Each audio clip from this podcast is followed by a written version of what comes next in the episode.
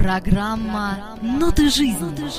Захар Малиев Каждый четверг в 21.00 на live.pointum.ru Многие мечтают, но не у всех получается покорить столицу и достичь ощутимых высот.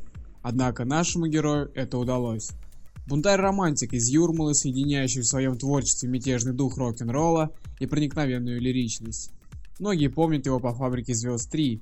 Яркий и строптивый автор своих песен и стихов, отказался быть карманной поп-знаменитостью и буквально с нуля начал карьеру рок-музыканта и киноактера. Друзья, Руслан Кури в гостях программы «Ноты жизни» на Point.ru. Меня зовут Захар Алиев. Добрый вечер. Прочь одно я знаю, знаю и дано Но не летаю и смотрю Я не в глаза, а дальше глаз Взгляд твой больше не спасает. Вспыхнула и угасает. Стало быть, пора расправить крылья и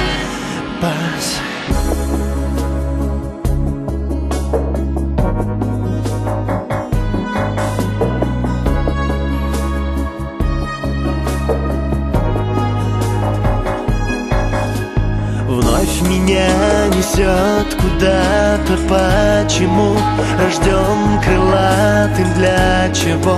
Не знаю, знаю, чем живу. Жить, наверное, нужно просто Но как манят эти звезды Пусть не долечу, но,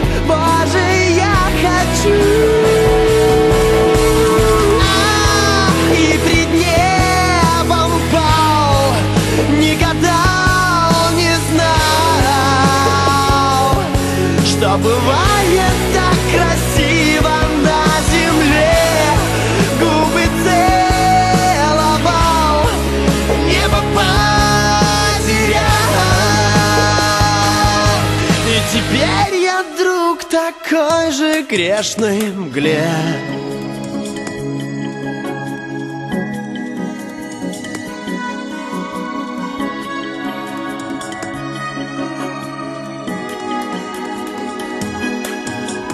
Прочь куда не знаю, знаю Только не летаю, таю.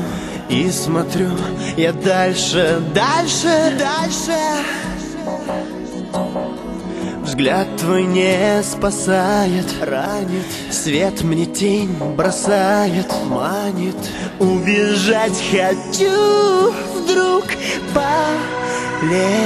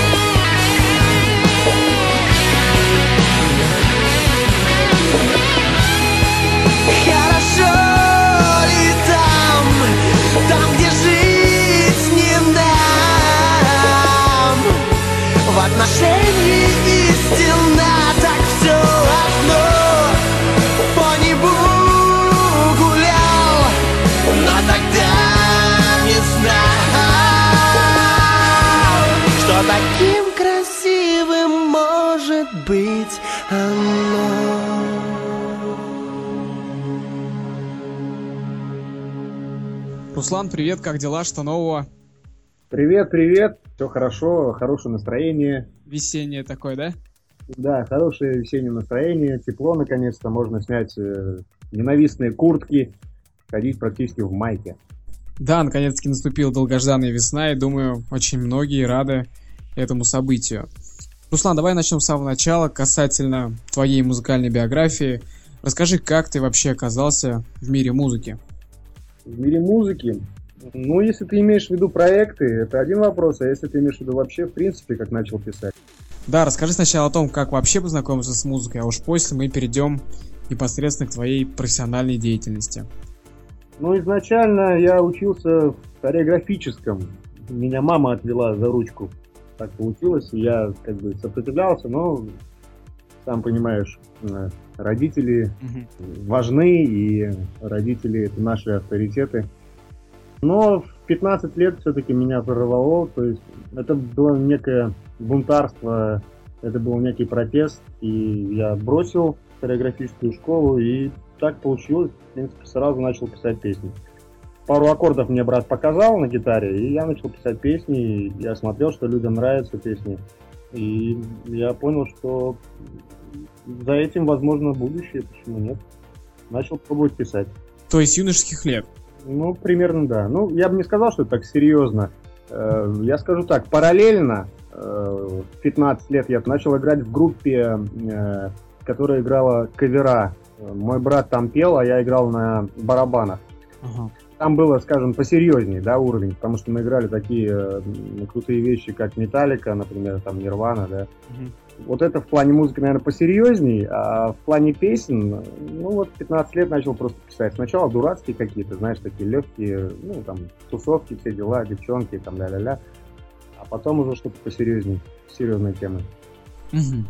Ну тогда давай перейдем к тому периоду, когда твои увлечения и твои желания переросли, как ты сказал, в более серьезную деятельность. С чего начался твой профессиональный творческий путь? Самый первый ролик реклама пива. Тогда еще можно было рекламировать людей э, в рекламе пива, алкоголя. Вот. И Меня заметили на улице просто. Я был э, ярко выкрашен, такой, знаешь, неудачный э, светлый цвет, скажем так. Ну, такой рыжеватый был. Представляю. Очень яркий, да. Вот неудачно покрасился сам причем. Вот, и меня просто заметили на улице, какая-то женщина подошла и говорит, не хотел бы ты попробовать себя на кастинг э, напитка некого, да? Я согласился, почему нет, у меня не было никакого опыта. И сначала была реклама. Я снялся, меня взяли сразу на главную роль в рекламу. Не, не массовка где-то, а как бы... Ну, если можно об этом говорить, не знаю. Я был самый меткий, я не знаю, помнишь ли ты. Ну, конечно же, перед эфиром я ознакомился с твоей биографией, и поэтому, что рекламировал ты, мне, конечно же, известно. Но думаю, а, можно сейчас назвать этот продукт, потому что, ну, мало ли кто-нибудь из наших слушателей сейчас вспомнит тебя именно по участию вот в этом ролике. Это клинское пиво, я был самый меткий, в общем, такой парень, который, значит, харизматичный, типа улыбающийся, там, тусующий с девчонками, играющий там в боулинг и тусующийся со своей компанией. Такой, знаешь, типа душа компании. Ага. Вот такой был ролик. После этого было некое затишье, и я очень э, переживал по поводу того, что ничего не получается. Да, я искал там команды, мне многие не нравились э, музыканты. Некоторые хотели сразу денег, а как бы я, их- я им не мог этого дать.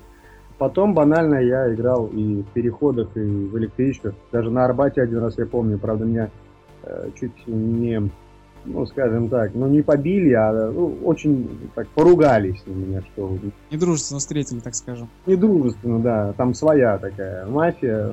Не, хорошие ребята, я не спорю, но как бы я не, не разбираюсь в этих торговых отношениях, скажем так. Ну, понятно, Вот. Понятно. там у каждого своя точка, оказывается, и так далее. Тогда еще не понимал. Потом я сделал такой тайм-аут, уехал обратно к себе в Юрмалу, чтобы просто подумать над своей жизнью. После этого я вернулся обратно в Москву, и сразу появился а, в моей жизни некий продюсерский центр, рекламу которого я увидел по телевизору. Я пришел туда, оценили там мои песни, и мы начали записывать, записали там четыре песни, и, собственно, никто дальше ничем не занимался. То есть я сам потом с этими песнями бегал по радио, по нашему радио, в частности, потому как, ну, я, наверное, такого ближе формат. Но как-то вот не сложилось. Не взяли мою песню на радио в Москве. Взяли мою песню на радио в Риге, у меня на родине, в Латвии. Чему я был очень счастлив, прыгал там от радости по местному Арбату улица Йомас в Юрмале. От радости, от счастья бармену вот, зашел в какой-то бар и говорил бармену, что вот, послушай, это я вот пою, так, довольный, радостный, знаешь, здорово. Вот. И после этого я возвращаюсь опять, ну, я периодически приезжал в Юрму, то есть отдыхать и к маме, вот. И возвращаюсь опять в Москву, и моя девушка говорит, есть такой проект, как «Фабрика звезд», Мгм. ты попробовать. А я что-то там слышал, видел и сказал, что это очень попсовый проект, и мне там делать нечего, потому что я пишу и пою песни, ну, серьезные, скажем так. Не по душе, в общем. Ну, так бы, да, думаю, что за ерунда. Она говорит, ну, почему тебе не попробовать? э, Пой свое, говорит. Ну да. Я говорю, ну, почему не попробовать? Ну, и в итоге я выслал там свою видеокассету, по которой... Ну, на видеокассете я там пел э, свои песни, и по которой меня отобрали. Так я попал на фабрику звезд. Скажи, «Фабрика звезд», что это был за период в твоей жизни? Что дало тебе участие в этом проекте? И вообще, на что ты рассчитывал, принимая участие в нем? Я рассчитывал на то, что меня услышат. Я рассчитывал на то, что я буду сотрудничать с продюсером и, и так далее, выпускать альбомы, петь песни, собственно. Вот на это я рассчитывал, а, но вышло так, как вышло. А как вышло? А вышло следующее. Э, Мне повезло, да. Продюсер был за меня. Я пел только свои песни и пел э, с рок-музыкантами нашими. Могу перечислить, я не знаю, если нужно это. Давай, конечно. Это Ляпис Трубецкой, это Новус Вело, это Вопли Видоплясова, это э, группа Би-2, э, это Маршал, э, ну, в прошлом рокер. Вот. Кто там еще был? А, ну и Сергей Галанин. И мне очень повезло. Я был окрылен, думаю, как здорово, все и так далее и тому подобное. Потом пошли гастроли. И в какой-то момент далее произошла некая непонятка, наверное, так. То есть кто-то что-то там, наверное, наверху не поделил, я не знаю. Не знаю подробностей, честно. Но получилось так, что, в общем, нас, фабрикантов, м, как можно сказать, конечно, обо всех, ну ладно. В общем, нас, ребят молодых э, талантливых, просто бросили на произвол судьбы, и кстати, никто никем не занимался. Но, тем не менее, мы были под контрактами, я в том числе. После этого я нашел продюсерский центр, ну, точнее даже меня скорее нашли тоже, который принадлежал э, Первому каналу. И мы начали записывать песни, все здорово, записали практически весь альбом, все круто, сделали большой концерт, э, я собрал команду, все было здорово, сняли клип даже, но поддержки со стороны Первого канала мы не получили. То есть э, этот продюсерский центр не получил э, зеленого света, скажем так. И в итоге тоже все застопорилось. То есть этот момент можно назвать окончанием фабричного периода, что ли, так? Окончанием, окончанием фееричного настроения. Ну да, ты прав, да, может так. А в творчестве не разочаровался ты или вообще, может быть, в людях? Какой дало тебе опыт вот, участия? Знаешь, я в людях разочаровался. Я в людях как бы стараюсь вообще не разочаровываться, хотя огорчают многие там, да. Я просто понимал, что я встречал не тех людей. Они клевые, но в своей отрасли, то есть поп-музыки, да. А хорошего рокерского продюсера я не встретил. Давай поговорим непосредственно о твоем стиле. Почему именно рок-н-ролл? Как вообще пришла идея заниматься, работать и жить в этом музыкальном направлении? Да ты знаешь, как-то само собой так получилось. Я свои песни не слышал в другой обработке. То есть я слышал свои песни с тяжелыми гитарами там где-то, ну, которые иногда, знаешь, для формата э, убирали, сделали потише, там, понятное дело. Ну да, да, да. Ну, Но тем не менее. Как само собой. То есть я специально не позиционировал себя как рок-музыканта и так далее. Это позже уже, когда у меня, у меня уже появилась другая команда, да, нас назвали софт-роком. Софт-рок, да. Пусть будет софт-рок, я не против. Я вообще стараюсь не думать э, об этом, о стиле. Для меня важнее, что песня несет, скажем так. А ответь, пожалуйста, вот на такой вопрос. Сильно ли отличается рок-н-ролл современный от прошлого? И отличается ли он вообще? Ну, конечно, отличается. Если брать Россию, да, в которой мы живем, отличается сквозящий в рок-музыке у наших таких китов уже, да, рок-китов, типа машины времени, да.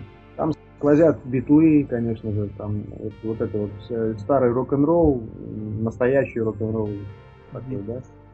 А сейчас это, наверное, больше влияния сейчас брит-попа пошло. Но опять же не без русской, не без русского колорита, как бы, понимаешь? Не без русского колорита, естественно, потому что ну, как бы мы в России живем, и это как-то влияет. Мы все воспитывались на каких-то там таких песнях. В той же машине времени там что-то. Ну я-то нет, я немножко ну, другому воспитывался. Я жил в Латвии, где больше приветствовались западные группы. Как-то Нир- Нирвана на тот момент была на пике, как, как раз когда я начал что-то писать. Хотя на меня многие повлияли из наших рок-групп. Ну, тот же Цой повлиял очень сильно, конечно же. Он, кстати, и разбился у нас там. Это для нас было место такое, знаешь, тусовочное, но грустное, тем не менее. Как раз готовил тебе вопрос по поводу твоих кумиров, но, по всей видимости, ты их уже перечислил. Или, может быть, есть какие-то еще имена, которые ты хотел бы назвать, на кого ты равняешься в своем музыкальном жанре? Ты знаешь, я стараюсь не равняться как-то специально. Просто так получается случайно. Я могу сказать просто, что мне нравится из наших групп тех же. Мне очень нравится группа B2, например, по звучанию. Мне нравится группа 7B тоже. Ну, некоторые какие-то композиции. По-разному, в общем. Разные группы нравятся. Понятно. Тогда задам такой вопрос, а, как раз относительно всего рок-н-ролла в целом, именно об отечественном. Как ты считаешь, рок-н-ролл-то жив все-таки или нет? Я считаю, что он востребован. Просто телеэкранов диктуют немножко другую музыку. Вот я думаю, все-таки дело в пристрастиях руководства скорее, чем в пристрастиях народа, потому что на улице, там, во дворах, грубо говоря, люди не поют. Ну, группы блестящие. Без обид, я просто говорю. Ну да. Без отношения. Ну, понятно. Не поют, поют там того же говоря, да? Поэтому нет, я считаю, что востребован, и люди приходят на концерты, тоже нашествие, тоже Максидром, очень много народу, я знаю. Есть еще, по-моему, воздух называется такой фестиваль. Там очень много народу тоже собирается. Так что нормально. Понятно, ты сказал, что твоя карьера творческая начиналась достаточно, ну, так скажем, непросто в плане поиска единомышленников. Сейчас у тебя есть те люди, которые подвержены твоему стилю, то есть которые думают так же, как и ты, то есть нашел ли ты те светлые головы, которые тебе по душе, по мыслям и вообще по жизни, так скажем? Да, у меня сейчас есть группа, они светлые. Но я тебе скажу, вкусы у них абсолютно разные. У нас у всех вкусы разные. То есть никто не фанатеет, слава богу, от моего творчества, потому что нужна ясная голова, то есть нужна конструктивная критика, я считаю. Потому что когда просто слепо фанатеешь от чего-то, да, ты просто не объективен, получается что-то такое сладенькое, сладенькое. Я знаю, что ваши выступления в большинстве своем, или, если не ошибаюсь, даже все, проходят без фонограммы. Так ли это и всегда ли вы так выступаете? Ну, смотри, я выступаю иногда один, иногда выступаю с группой. То есть так, чередую. Потому что есть песни, э, которые группой я петь не считаю нужным. Мгм. Когда я пою один, я пою под гитару просто и под минусовки иногда. Когда с группой, там, естественно, все живьем. То есть в большинстве своем все равно выступление проходит вживую. Ну да, если ты имеешь в виду открывать рот, понятно, такого нет, конечно. Такого нет. Ну, ну да, конечно. Я считаю, что это просто обман. Тогда, в свою очередь, хотелось бы услышать тебя живьем и в нашей программе. Может быть, исполнишь что-нибудь для наших радиослушателей? Да, конечно. Это отрывок из песни «Речной вокзал». Знаешь, оступиться может каждый.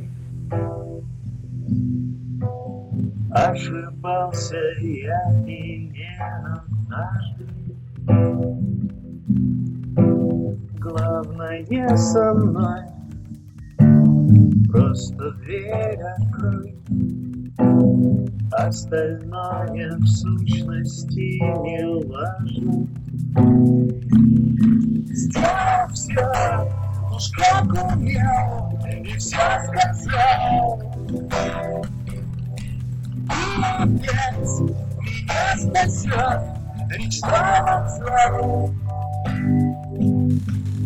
Все куда-то уплывают, а мне куда плыть я не знаю.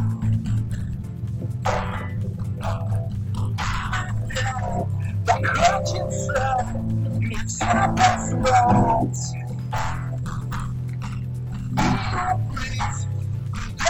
Просто убежать. Корабли вдали на причале, Что-то чайки прокричали, Может быть, чтоб не скучали Те, кто с нами был вначале. Супер, Руслан, очень душевно, проницательно, прям молодец. Спасибо, спасибо большое. Друзья, напоминаю, сегодня у нас в гостях Руслан Курик. Руслан, скажи, считаешь ли ты себя популярным человеком? И если да, то как ты оцениваешь свою популярность? Ну, отчасти, конечно, считаю, потому как иногда знают, узнают. Это очень приятно. Ну, как бы я спокойно отношусь, да, в принципе, всегда спокойно относился. Никогда не говорил там, я там занят сейчас, там, я там... Ну, я имею в виду, если там на улице меня кто-то встретит, и там автограф и так далее. Я знаю просто, как некоторые делают, и видел это, и мне это очень не нравится, когда там, извините, я не в форме, извините, я занят и прочие отмазки, это, мне кажется, бредово, потому как дань популярности надо отдавать. А, Но сейчас волна не такая, волна фабричная как бы спала, я это прекрасно понимаю, и с одной стороны даже этому рад, потому как я сейчас позиционируюсь иначе и готовлю, кое-что готовлю, скажем так. Ну, давай об этом чуть-чуть позже, о том, что ты готовишь, потому что это тоже у нас отдельный вопрос. Тогда, раз ты считаешь отчасти себя популярным, скажи, какова цена успеха? Вот в привычной жизни тебе пришлось от чего-то отказаться? Может быть, изменилось какое-то отношение в твоей жизни? Вообще, стоило оно того участия на столь известном реалити-шоу? Да, ты знаешь, особо ничего не изменилось. Я тебе могу сказать про первые месяцы адаптации к э, обычной жизни после закрытого помещения на проекте, да? Да, тогда меня глючило, что за мной следят. Следует. ну, камеры, знаешь, какая-то чуть ли не паранойя. Ну, я шучу, конечно. Это ходил, понятное дело. Я имею в виду, что просто, знаешь, иногда прикалывался и как бы ржал сам с собой там тихонько. То есть в туалет захожу, понимаешь, думаю, а здесь камеры есть или нет? Как на проекте у нас-то были везде. То есть, Ага. вот, я там прикалывался, там смотрел по сторонам, думаю, а, где, где камера, знаешь? Ну, это чисто прикол. Да особо ничего не изменилось. Мне кажется, как бы нормальных людей не меняет, наверное. Так думаю. Хотя у меня не было бешеной популярности, как у группы Linkin Park, например, которую я очень люблю, да. Я думаю, что у меня все впереди еще, дай бог. Поэтому мне, наверное, сложно говорить все-таки. Но были моменты, когда кружило голову. Но, вот, например, на гастролях, да, кружило голову, да, когда мы приезжали и автобус обступала огромная толпа а, Поклонников. поклонников, да, вот не знаю, как выразиться правильно. Но они поклонники, это, это были поклонники, скажем, проекта в целом. Мгм. Поэтому я и это понимал прекрасно. А своих же поклонников я относил к другой категории немножко. То есть я, я их очень любил и всегда говорил, что они у меня самые клевые. Всем говорил своим ко- коллегам по проекту, что извините, но у меня самые клевые. Мгм. Руслан, тогда давай скажи своим слушателям и своим поклонникам, где можно повстречать тебя, где ты проводишь часть своего времени, где, может быть, отдыхаешь, где можно встретить Руслана Курика в повседневный день. повседневный день. Ну, Сейчас вот наступила наконец-то весна. Я очень люблю парки, например. Не очень люблю э, клубы. Мгм. Люблю концерты своих любимых групп, которых я, в принципе, перечислил уже. Просто можно встретить в кафе, там, на улице, в метро. Я езжу на метро. Вот так. То есть сейчас большую часть времени ты вообще проводишь в Москве, как я понимаю. Да, в Москве. Я очень люблю Москву и стараюсь оттуда не уезжать. Понятно. Скажи, чего ждать от исполнителя Руслана Курика в ближайшем будущем? Может быть, откроешь какой-нибудь секрет нашим радиослушателям, своим поклонникам и ценителям твоего творчества? Ну, мы сейчас готовимся группой к большому концерту, который пройдет в одном из московских клубов. Там будут новые песни. А об остальном что-то как-то не хочу говорить. Пусть это будет тайной пока. Чтобы не сглазить, так скажем. Да, чтобы не сгладить. Ну и правильно. Спасибо тебе большое, Руслан, что нашел время а, и уделил нам его в нашей программе. Очень приятно было с тобой пообщаться. А, Желаю тебе, в свою очередь, достижения всех высот и удачи на своем музыкальном поприще. Надеюсь, все твои планы и мечты сбудутся. Спасибо огромное. В свою очередь хочу сказать тоже спасибо. Побеседовали так здорово в таком ключе. Очень здорово, когда говорят про творчество, а не про грязное белье. Очень приятно. И всем передаю огромный привет и любите друг друга чаще, как говорю да, иногда. Да, спасибо тебе большое, Руслан, что принял участие в нашей программе. Всем пока, всем. Друзья, напоминаю, что сегодня у нас в гостях был композитор, певец, актер, участник «Фабрики звезд 3» Руслан Курик. И на этой ноте, друзья, мы, пожалуй, закончим сегодняшнюю передачу. Уже в следующий четверг мы услышимся с вами снова. Это была программа «Ноты жизни», и вместе с ней я, ее ведущий Захар Алиев. До скорого. Когда кромсала, бросала в аут, убивала, убивала Разъединяла, разлучала и сначала. Да даже кеды так не жали, как прижала Все надоело, мешали Не понимали, буки не соединяли. Распросы доставали, лица напрягали Взгляд отмороженный, аутов согревали. Мысли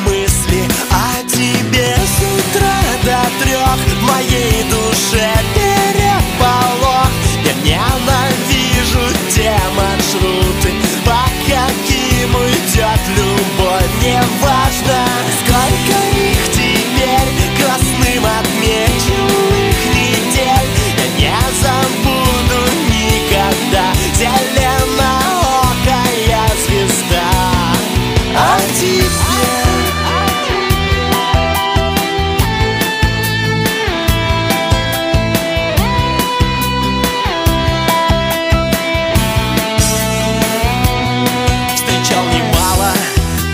провожал до двери меньше до подъезда.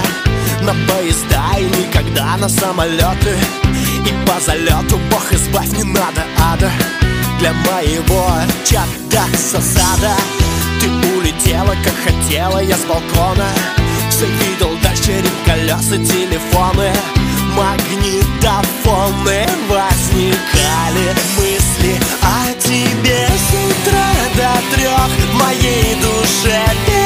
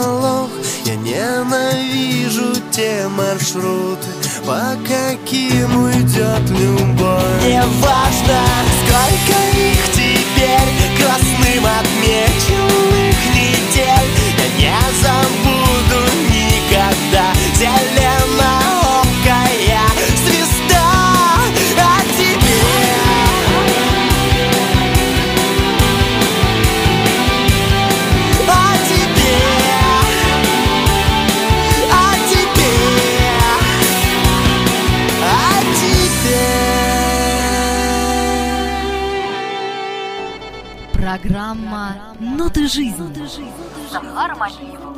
Каждый четверг в 21.00 на live.pointum.ru